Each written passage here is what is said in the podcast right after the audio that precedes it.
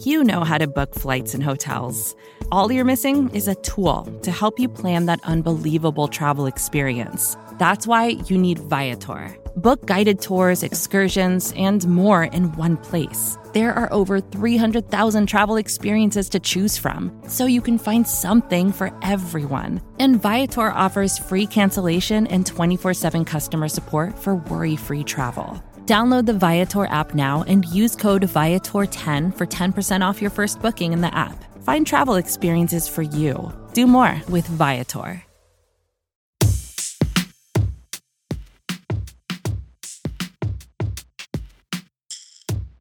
Hey everyone, Elie here, another Friday. Thanks again for checking us out.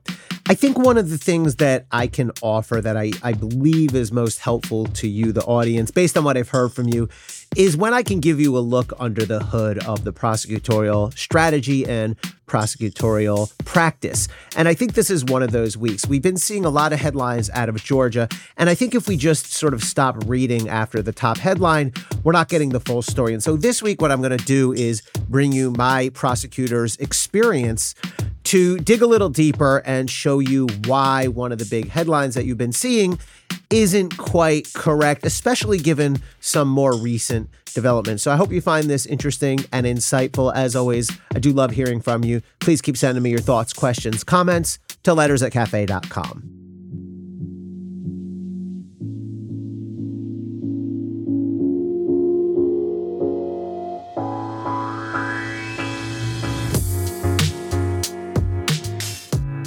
All this flipping down in Fulton County is not quite what it seems.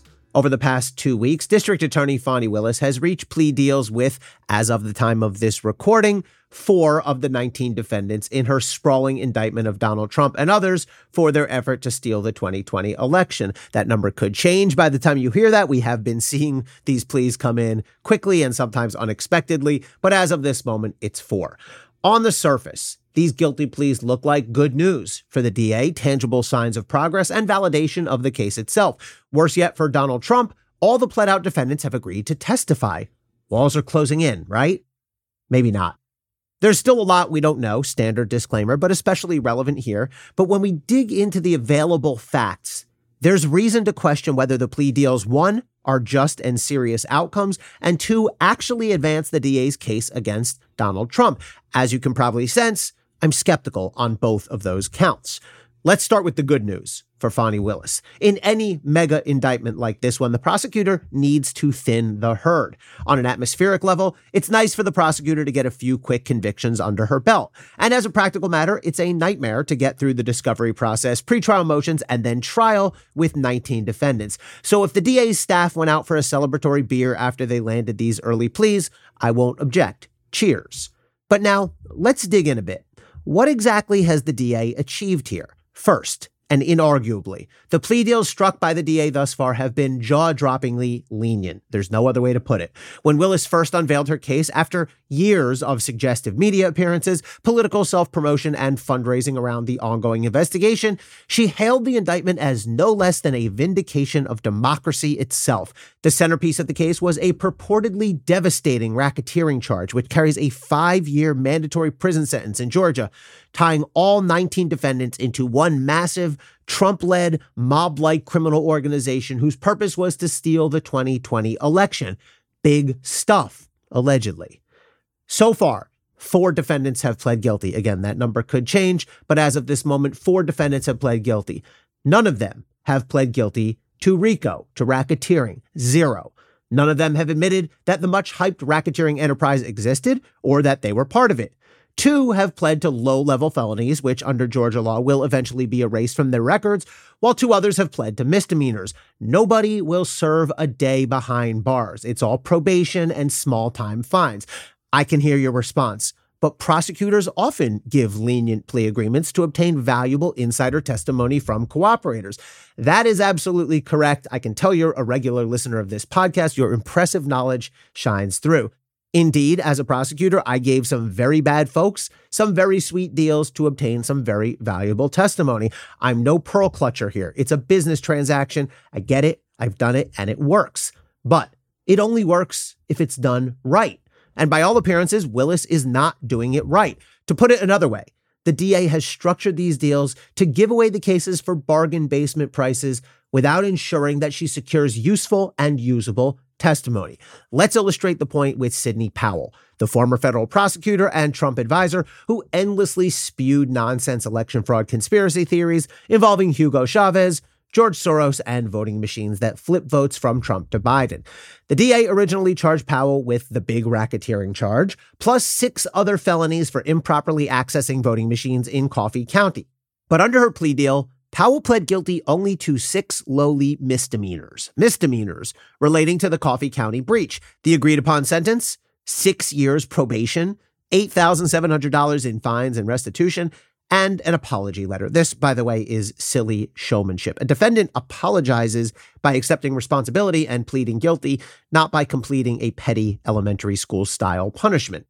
I think we can all agree that in a vacuum, this is a terrible, indefensible deal for the DA to give the case away for probation and misdemeanors. But of course, Willis's defenders will note that there's a catch. Powell's deal requires her to testify, and that changes the calculus. But the problem is that Powell's cooperation is only worth a damn if it compels her to tell the full truth. If the plea deal permits her to get away with only admitting part of the story, then it's useless. So let's illustrate the point. There are two scenarios when it comes to Sidney Powell's potential testimony. First, good Sidney Powell. Yes, I was part of the effort to breach the voting machines in Coffee County. I pled guilty to six misdemeanors for doing that. And I admit that my claims of 2020 election fraud were untrue. I knew it, and we all knew it. Those election fraud lies were part of a larger effort that Trump and Rudy and I and others cooked up to try to steal the election. Now, bad Sidney Powell. Same beginning, by the way. Bad Sidney Powell. Yes, I was part of the effort to breach the voting machines in Coffee County. I pled guilty to six misdemeanors for doing just that. But I stand by my claims that the 2020 election was stolen from Donald Trump. I believed it at the time, and I believe it now. I advised Trump accordingly, and he was right to listen to me. Now, when the Powell plea deal was first announced by the DA, we didn't know which version we'd get. Good Sidney would be a game changer for prosecutors, a devastating witness against Trump. Bad Sidney would be useless, or worse. If anything, her testimony would support Trump's defense that he relied in good faith on his advisors, and he believed he was acting within his rights to contest a disputed election based on evidence of fraud. Well, now we know which Sidney Powell has emerged, and yeah, it's the bad one. Since taking her plea deal, Sidney Powell has continued to post false claims about 2020 election fraud on her Twitter or X feed, and she has publicly claimed she was, quote, extorted by the DA. She's not on board. She's not a viable cooperator in any meaningful sense of the term. She grabbed the cheese, the lenient plea deal, right out from under the mousetrap, and it was never even capable of snapping shut on her in the first place. Powell got all the benefit, a soft plea deal without the downside. Sidney Powell played the DA, and I'm sorry if you don't like to hear that. That's a fact. So, what should Willis have done differently? The DA botched the deal when she allowed Powell to plead to some of her conduct, the Coffee County breach, but not the overall effort to steal the election, the RICO charge. That left the door open for Powell to have it both ways. Yeah, sure, I tapped into the balloting machines. But there was never any broad conspiracy to steal the election, and everything else I did was legit. Now, this is why the federal all or nothing model for cooperation is so much more effective. An aspiring cooperator must plead guilty to every crime he's committed, the more serious the crime, the more essential that he accept responsibility for it. So here, Sidney Powell should have been made to plead to the RICO charge plus the others. That would have left her with no wiggle room to deny responsibility for the larger effort to steal the election through fraud. Maybe Powell would have agreed to such a deal, or maybe she'd have rejected it and walked away. In that case, fine take her to trial. That's preferable to letting her off the hook with a spate of probation misdemeanors and no realistic prospect of obtaining helpful testimony.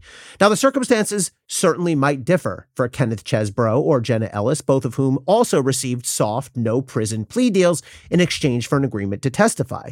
We don't fully know at this point. Maybe one or more of them will come clean and land a blow directly against Trump. But those same structural weaknesses that infected the Powell deal also apply to the others as well. They've all pled guilty to scraps with meager punishments attached, and none of them have pled to RICO. Any one of these other defendants can follow Powell's path without repercussions. The DA is left mostly to rely on their good faith and that's not a great place to be as a prosecutor. So we need to be careful when we say that somebody has flipped. Merely pleading guilty to reduce charges with an agreement to testify if called, that doesn't do the trick on its own. Halfway cooperation simply doesn't work. Willis has scored a temporary PR victory of sorts here, but it's doubtful these deals will play well in the long run. Thanks for listening, everyone. Stay safe and stay informed.